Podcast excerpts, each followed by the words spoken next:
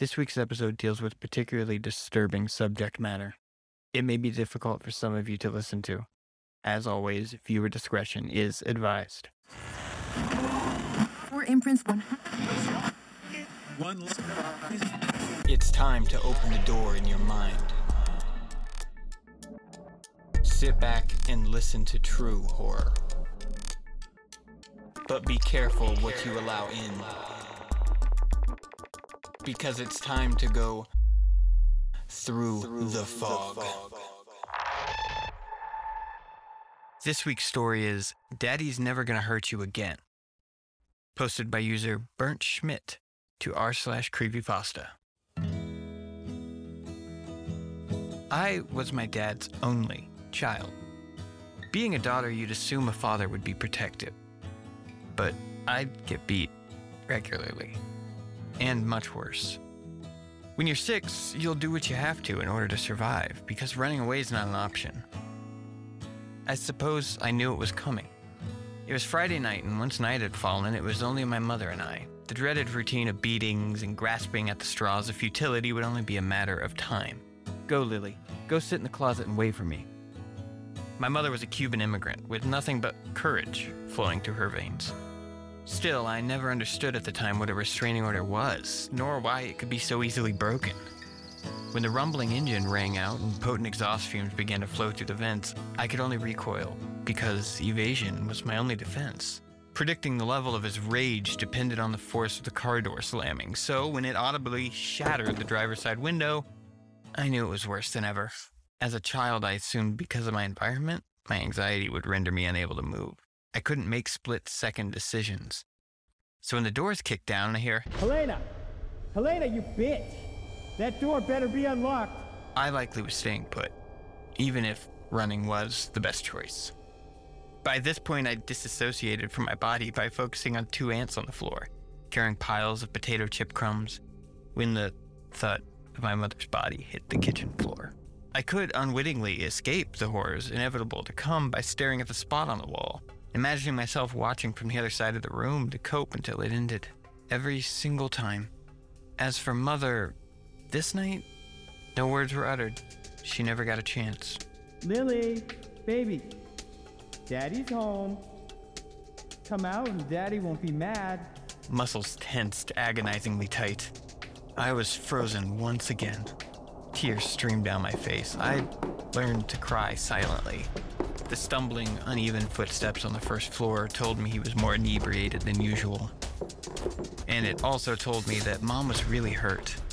Usually she'd fight him with every fiber of her being on the way to the staircase. Despite that, it always resulted in bloodshed. And then one, two, three. The footsteps creaked up the steps. Lily, here I come. Better be special for me tonight. Be a good girl, come out. Mom always instructed me to hide in different places, but never thought to tell me to just leave. The internal force of my inability to react and the external evil of my impending death had me feeling acceptance. At only six years old, I was already prepared to die, and die horribly. Four. Five. Almost up the steps. I'm a spider under a flashlight, wanting so terribly to make the decision to run to the bathroom, hide behind the curtain, but too frightened to act on it. Mommy, if ghosts exist, then please do something. Then that inevitable creaking of the broken top step. He's here. Dad was at the top of the steps. The bathroom. The shower curtain. Hide in plain sight. Do it, Lily. It's your only chance. The first place he'll look is the closet.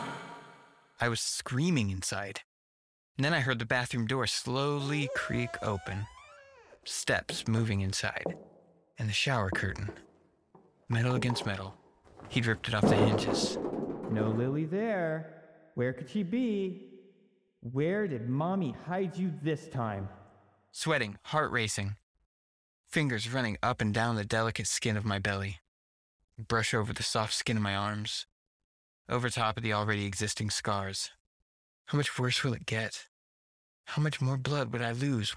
Dad was just outside the bedroom, and the footsteps halted right outside the door. By the time of the metal against the hollow door, I knew tonight he had a bat. Broke my legs with it once. I began to grip and pull at my clothes, and then I couldn't stop it. I began crying profusely. And in an effort to hopefully live, even if it meant disfigurement, I stood up and got ready to step out into the shadow of the six foot tall, brooding figure bearing down on me.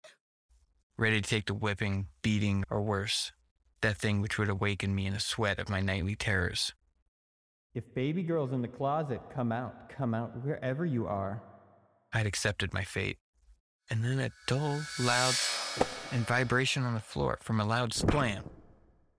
Dad was so drunk he'd fallen over. Maybe now I could run, but I couldn't get my legs to move. And then the visual of my mom's bloody corpse flashed in my mind. And miraculously, something imperceptible caused me to jump up and run. I pushed out of the closet and ran to the door, prepared to jump over my dad's hopefully unconscious body and leave out the back door. As I approached the door, I was stopped in my tracks.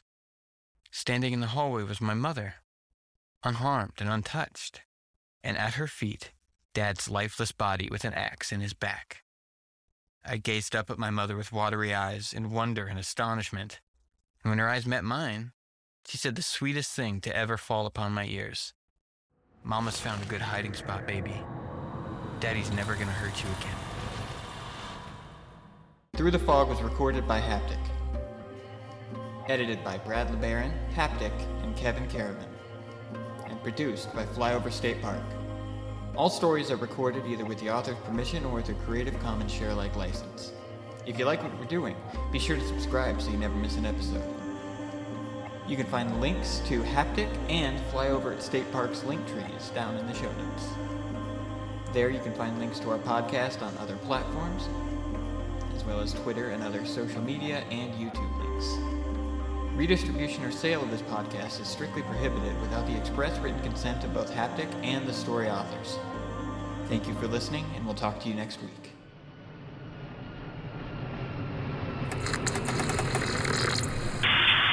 This is Flyover State Park. You are clear to land.